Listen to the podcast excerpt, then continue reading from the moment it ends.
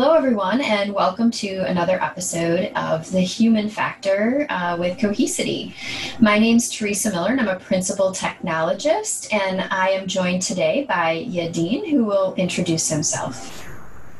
I am Yadin Porter de Leon. So I won't make you say my last name, Theresa. And Thank you. I'm, uh, I'm part of the uh, the peer-to-peer uh, executive content team at VMware, which means I talk to CIOs, CXOs, about all the different technology channels, uh, challenges they, you know, and, and human challenges um, that they face as technology leaders.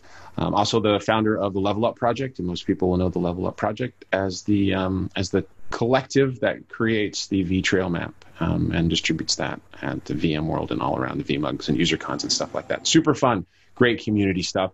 Um, Theresa, thank you so much for having me on the show. Appreciate it. Yes, glad you can be here. So, we have a really interesting topic today. Um, we all know that the world is not the same as it once was. Um, of course, we're amidst a pandemic, and most of us have been working remote for several months now. But there's all this talk about getting back to the office. And in terms of that element, you know, what's the best way to do it? I think, um, Yadin, when you mentioned this topic too, you, you know, you said it's not about the technology, it's about safety and choice. Um, not everyone's going to want to be back in the office, um, especially with some of the requirements that could be into place. So, you know, in terms of companies trying to figure out how to get people back to the office, how should companies get feedback from their employees and what should they do once they actually have that that feedback from them? What do you think? Hmm. Yeah, no, I think the sur- the employee surveys are incredibly important. Some people have taken these already, um, and I think, and it's not just a one and done too. It's something that you take each and every month. You continue to, you know, to to take get a get a sense of. I mean, companies really should be listening to the people who work for them. Um, and there's been a an interesting discussion around what is the office for what is what is that for and what why do we need the office and and what do different people get from it and different people get very different thing. It was really surprising. This this whole situation this this sort of terrible crazy situation has has revealed some interesting conversations where people are, are finding out you know why they even themselves you know really need the office. And they didn't they didn't even realize it themselves until they get into this. And i think not just saying you know as a company surveying your people and saying would you or would you not like to go to the office? When do you want to do it? It's really important to dig into what they get from that office because that's the question they should really be answering. It's like, what do you get from the office, and how do you feel about going back there? So it's a two parts are really important. You have to get a little bit nuanced. Like, what is it? Do you have a difficulty, you know, um, you know, at your house, you know, working there? Is there bandwidth issues? You know, is equipment issues? Do you really, really need that cappuccino machine at the office? I mean, there's just, there's really you know things that you really need to dig into as an organization um, and and as a team as well so if you're a people you know leader you're you know a functional manager as well not just you know relying on the you know on the survey that the, the company sends out but just you know taking the pulse of your team. Like you know i work i feel really really fortunate to be on a team at vmware that is extremely um, you know remote work friendly. Half of the team didn't work in palo alto where our headquarters is. Uh, they worked you know in boston and in florida and all these different um, other places around the united states and so it was very seamless for us as a team culturally and so that's another piece that you mentioned theresa culture um, and and it's tough because you know some companies have that culture where the managers do bed checks and they see who's in their seats, and now they don't have butts and seats. It's they're extremely nervous about productivity uh, and about connecting with their team, about leadership, and um, and that's tough. And that's so that's the cultural piece that really has to shift. Um, and some organizations are really, really struggling with it. Some organizations just embraced it and it was very, very natural for them. Um, and they'd been pushing that direction already. And now they don't have a choice. And so finding a new sort of, you know, framework and a new model for managing a diverse and distributed workforce that's really you know that that's the big question and then and everyone needs to figure out how they fit into that and and speak up as well so when they're on a team meeting you know let's say you know when do you think as a manager we should be getting back to the office because that's really important. And then and then voicing your opinion about it because a manager may think everyone's on the same page. Yeah we're going back you know you know in january something ridiculous like that. You know you go this day you go that day. It's like no you really have to start talking about it. So getting getting a sense from from the team is is huge and not just once but continually You make some really good points. So, just a couple things that came to mind as you were talking about that. So, it's definitely not the technology because work is not really a place. Like you can get work done anywhere, right? And yeah. you also touched on that with with your remote team.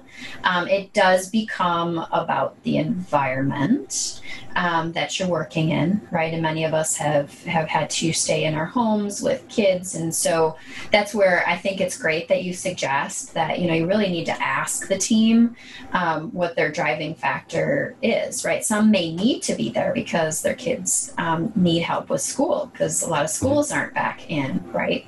Whereas others may want that office culture, that interaction with their coworkers to come back to some degree, just to be able to also get work done.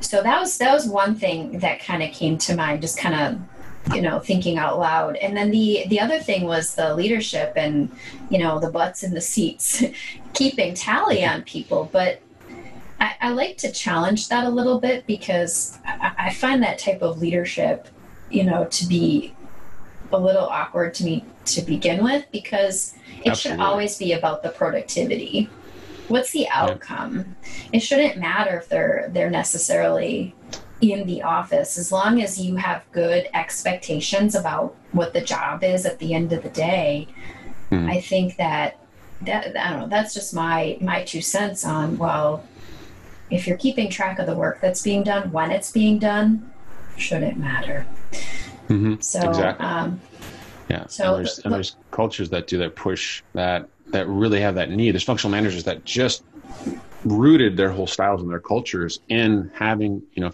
physical sort of contact with the people that you know that, that work for them and whole companies relate too um, especially there's some mid-sized companies i've heard stories of just you know the the ceo you know has run this company forever and it's never gotten any bigger and it's this mid-sized company and then they'll actually put cameras like in like the office to be able to see if somebody was like in a place and that's just uh, toxic i mean no matter what even even without having the situation. That's just a toxic environment, and that's mm-hmm. and it's tough. The, the companies that struggle with that didn't build the trust, which is kind of embedded in what you were saying, Theresa. Too is that mm-hmm. you know the output is really what you look at. So you should trust the people to who are given that you know expectation to be able to meet that or exceed that expectation and if they don't well then you have a conversation and you figure out what's in their way or what's challenging them and you support them rather than the other way around where like i need to crack a whip you know, um, you know, to make sure that this team stays on track. And that's just, you know, that's that's always been toxic, and that's been, you know, the case in so many organizations that I've worked in. And I feel like I'm finally working for an organization that, you know, the and a team because every team is different too. That's the thing. It's like well, organizations aren't, you know, aren't homogenous. They're, you know, there's a diverse sort of array of cultures, um, and uh, and now there's you know I think that this situation has you know created some alignment though, where you know people have to trust people more. You know, there's not a choice, so it's not you know managers don't like okay I'll trust you to work one day home a week. It's like no you don't you don't have a choice anymore. They're working right. five days a week, um, and uh, and the great thing about that is that you've seen these productivities, this high level of productivities that you would never have gotten evidence of. And people are realizing, oh, wow, this actually can work. I can trust the people on my team to do what they're supposed to do. And now that, you know, that frees up my time, it frees up my mental energy, that, you know, makes my job easier as a functional manager or as, you know, you know as an organizational leader to, to be able to say, okay, I can trust my team uh, because I, you know, I've now they've now proven to me they've now had an opportunity to prove that they can do that, and now we can have more flexible work hours because some people do. Some people, some people have, you know, people they're caring for. They have, you know, whether it's you know disabled parent or you know it's a special needs child, you know, and there's education to handle, and um, and that flexibility could be an absolute game changer for them. It could be so for some people, it's absolutely life changing. Where it's like, my goodness, now I can work remotely, and I can be there, you know, physically, like you know, on there, and like just take the few seconds to accomplish some task that makes a huge difference in this person's life who I'm caring mm-hmm. for. Um, that is just impossible if I'm 20 miles away. I just can't yeah. do it, you know. Um, and so, yeah, there's there's there's different struggles, and that diversity of struggle and that that trusting the team you know to be able to manage the you know that life and then manage the you know the, the productivity and and produce what they produce. Uh, my team personally um, we've produced some amazing stuff in the last few months um, and all you know remotely. Um, and it's just it's it's just been proof positive that you know great things can be done Um, but like you, you said, I think previously, I think even before we started recording, it's like we're just lucky we're kind of in an industry where we can do stuff like that. I talked to you know leaders who are you know in banking, for example, and you know and you know this this one you know uh, bank in France is struggling because by law they have to have certain people physically in the space and so right. you know there's you know there is a safety concern too and so how do you how do you you know give people that that confidence and safety yeah exactly so so let's um let's go back to so we there's lots of good reasons to allow people to be remote, right? And and it's going to go on for a while, but if we're talking about getting back to the office, what cultural and logistical changes have to happen before that's even really possible? I mean, we talked about a little bit, right? But yeah, it's it's it's tough because people um, people have different ideas about what safe means. Uh, and the culture is it's it's a that's the toughest problem because you could have you know all the rules and signs and everything um, but it really gets down to the leaders have to talk to their teams and and really from top down we're like you know the, the you know the, the head of the organization ceo head of hr have to like sort of lay this out and sort of and then and continue to do this drumbeat for weeks and months about what expectations are. And those functional managers have to then beat that you know the drum in their team meetings you know what those expectations are because you can't just get people you know who go in and then just go rogue because you know what? I know everyone says this i know this is what the rules are but you know i don't you know i don't believe that covid even exists. I think it's this plot you know, for you know, for 3M to sell more masks or something. You can't you can't have that kind of a culture, and so you have to the logistical changes. You have to have all those pieces in place where, like, you know, hey, if you know if you're you can't be in the same space as this, you know, you can only have a building like 50% occupied or something like that. That's one big one. Um, how do you even manage that? Like, if if I'm driving to work, you know, now how do I know like we've hit 50% or like you know is the door just locked out and there's a sign that flips over? So I mean, those are some logistics and then the cultural piece is okay, once I'm in the building and it's only 50% occupied, you know, what's the etiquette for when someone's coming down a hallway? Do I do I eddy in? Does the person on the left have the right? I mean, there's all this stuff that we haven't solved for bringing people in and having them be safe in an office environment, indoor environment. Um, and so, and it could be like, hey, everyone just wears masks, and then we don't worry about anything else except for washing hands. Um, and the, the, solutions are different. But that culture piece, like you said, like what cultural changes have to happen, everyone has to be agreeing that this is the way that you behave under the circumstances. Because before, we've never established anything like that. So culturally, that has to be established, and that's a hard, hard thing to do. I I agree. I think it is completely hard to do. I think you have to be in communication with your employees. So let's say the office is reopening because maybe your community is not hit by COVID as hard at the moment, and so people are trying to get back to the office. What should an employee do if they're feeling pressured to return to the office, but they're emotionally not ready for that or or for other reasons right? You mentioned some great things about how even being home might help people in unexpected ways. So um, maybe it's not even just covid. Maybe it's the lifestyle is just better for them.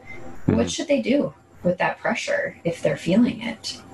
Well i know of course the easy answer is speak up um, which may or may not be easy because for some people it's it's like okay it's just like any situation. You have a whole group of people that are going and doing something, and you want to be the one person that doesn't go and do that. And so there's whole sort of pressures and anxieties around that. And just like any remote worker too, it's like, oh wait, now the team has all decided they're doing this. I'm the one person who doesn't feel comfortable or feels that remote is much better for me. That has been my choice well now how does that affect the team dynamic? You know am i going to get a raise or a promotion? Um, am i going to get the projects that i wanted? You know are people going to be at the office doing the water cooler talk you know talking about how you know i'm like you know this one who's scared or afraid or just not part of the team and all of a sudden people are having to make these choices and cross bridges that they didn't have to before. Um, you know i'm just me i'm like i have some neighbors that like will try to come and like get like one foot away from my face and like and do the thing where you whisper like oh hey you know you hear about that thing on the news where they get super close to you? And i had to back i have to back off Whereas before, it wouldn't have been a problem. Now I, am in all these awkward situations. You know, I'm, I'm asking, you know, neighbors' kids to behave differently, and the neighbors may not be happy about that. And, you know, this is going to come up to at work where you're going to make decisions and choices that you feel are right for you that are going to create you know potential rifts potential awkward moments potential strife potential whatever and you and you may not know and people may not even speak up about it. Like you may have offended somebody and they're just not going to say anything. It's like, ah, dude, I can't believe, like, you know, they, you know, every time I walk over, they like, they take a step back, like they're afraid of me or something, like I'm infected. You know, why do they think I'm infected? Why can't I just go up and talk to them? And you'll get people getting angry at each other for stuff that just wouldn't have been an issue before. And now all of a sudden you're put in a position where you have to make those kinds of choices. And so if I choose to be home, what does that mean for my career if the rest of the team's going in the office? That's a big rift. and uh, and so that's a that is a personal choice that you'll have to make balancing between that. It's like well if you're feeling pressure to go back you have to you know you have to speak up. You have to say you know hey look at i want i am you know and the thing too is is is if you're committed say you're committed. If you're passionate say you're passionate you know and say but at the same time say you know what? I'm also really you know i really want to work remotely continuing until like until we have a vaccine that's been proven over months and months and months that works you know i want to make this choice you know that because that's the right choice for me. Um, or we've got herd immunity or there's something else that goes on. There's something some threshold that we have to meet we haven't met yet. And i know the rest of the team may be comfortable with that. That's their choice.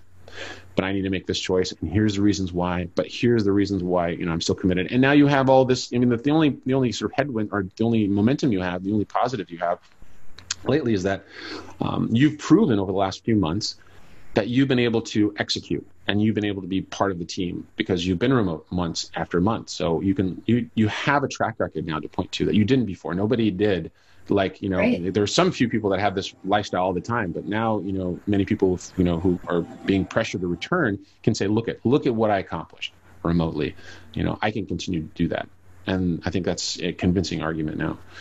Yeah, I think that's really interesting. I think. Um, in my my specific community as it relates to remote work um, in the last five years most companies if you would ask them they would say they didn't have a, a work from home or work remote policy mm-hmm. um, but then you'd go work for said company and over time as that trust has been built they then would maybe allow some right? Yeah. But always bringing people back to the office. Um, I think to your point about the fact that uh, employees are now having the opportunity to prove that they can do well um, in the remote workforce leads me to believe that I, you know, or at least leaves me with the hope that companies will be more open to it ongoing in the future and potentially do some sort of hybrid um, model of sorts. Maybe maybe you only go into the office sometimes, still get that face time, still get that time with your coworkers, but then have the opportunity to be remote. Um, yeah, in an ongoing basis. Because the remote only isn't. A lot of people will say that it's not sustainable. Um, I don't. I question that. Um, for everyone as a blanket statement, but for some people, I know for sure that you know that it's not sustainable. They can't stay remote forever. It doesn't work for them. You know, they're going to go crazy and they need some place to go. They need to get dressed up, you know, cleaned up on a regular basis and have a discipline of going somewhere and then conducting business yeah. at a place that's not their home. They need that. It's really important and they feel like it's important for them themselves personally and it's important for their team and it's important for the work that they do. Um, one great example was, you know, I was talking to the CIO of, you know, Angel MedFlight and you know and they they you know they do emergency flights from site to site you know you know for people who are you know uh, for various different things you know injuries you know and and they were like one of the first people to be approved you know to you know to kind of move covid people around um, you know and and they're like there's just medical decisions they feel like are made better by having the team sitting right next to each other and being able to you know not have to chat and type or call someone just being able to hey like hey what about this? Hey what about that? And quickly be able to make you know decisions especially when people's lives are you know are at risk. Mm-hmm. and so there's going to be certain sort of one end of the spectrum where you know hey it's really important for us to be together so that we can you know do things like save lives but on the other hand, it's like, you know, look at, you know, if you're just trying to ship code, for example, and like, okay, at least the code, just like it's, it, it was before the pandemic, you know, okay, these coders, you know, developers can be anywhere. Um, And, you know, they can do pair coding and they can, you know, they can chat and they can be on the phone and they can do all the stuff that, you know, they did before because it was funny because you go to some places like I don't know, you go to Twitter, you go to Google, and you go to like one section where there's a whole bunch of developers. All it is is like rows of people with their headphones on, looking at screens, not talking to each other. So it's like you kind of look at that like, Why are they here? Oh, the free food. That's why, because the food's really good. Google is. It's really the breakfast burritos. Oh man, those are super tasty. Love them. Uh, Love the Google campus, and it's exactly like it looks in the movie. If you've seen the movie really? Intern, yeah, it looks yes. exactly like that. Yes, the people on the bikes awesome. and sitting on the lawn. It looks exactly like that. oh, that's uh, awesome. And, yeah, so that's that's the situation. So it's so it's interesting because we haven't had a dialogue from a business standpoint that's become so personal, and this mm-hmm. this pandemic has created a very personal dialogue between companies and people, and especially with um, with protests and with all the other things that are going on, everything's gotten so much more personal. Which means there's divisiveness, which means there's you know there's anxiety and there's potential for misunderstandings, there's potential for strife, there's potential for rifts. And so I think that's the one big thing that I'm trying to, as a as an individual within a company, is trying to continue to promote that culture of inclusion. That it's there's no us versus them. There's no hey, that we're the people who are going to go to the office and you are going to be the people who stay remote there's no I believe this and you believe that, therefore, you know, um, you know, I, am I'm, I'm going to judge you. It's tough, um, but I think that's that's the battle that we're doing right now, and that's the the battle that the organizations have as well is to continue to foster that kind of a culture of hey, look at let's be choice first. This decision is hard and it's going to be different for everyone, and so let's figure out how we can give people that choice um, and create a culture that allows um, the people in the organization to accept each individual's choice um, while they're still getting things done, they're still getting work done. There's so much talent and intelligence and brilliance um, in in so many different parts of the world, and we want to capture that, and we want to harness that, we want to encourage that, and we want to make sure that you know that that that we continue to build. Or, or loyalty is is really important piece of that too. It's like you know when you can just flip you know your Zoom from one you know thing to the other. It's like well you know it's it's easier in some circumstances for people to say, look, I want to go to an organization that supports this kind of has a better culture for this. Um, and and so when we want to create that kind of loyalty and and you want to keep those teams cohesive. Um, so so yeah, yeah, it's it's, it's yeah. Tough. It is tough, and that's that's really great advice. Um, I think you hit on a lot of things today that people will be able to take away and apply to their workforce situations. So um, we are we are at time. Thank you so much for joining me today to talk about this. it, it is an interesting topic, and it, it's it's not a one and done conversation. I think it's ongoing, right? Um, so thank you for for joining us for the human factor today. Thank you, Theresa. It was great, great conversation. Appreciate being on the show.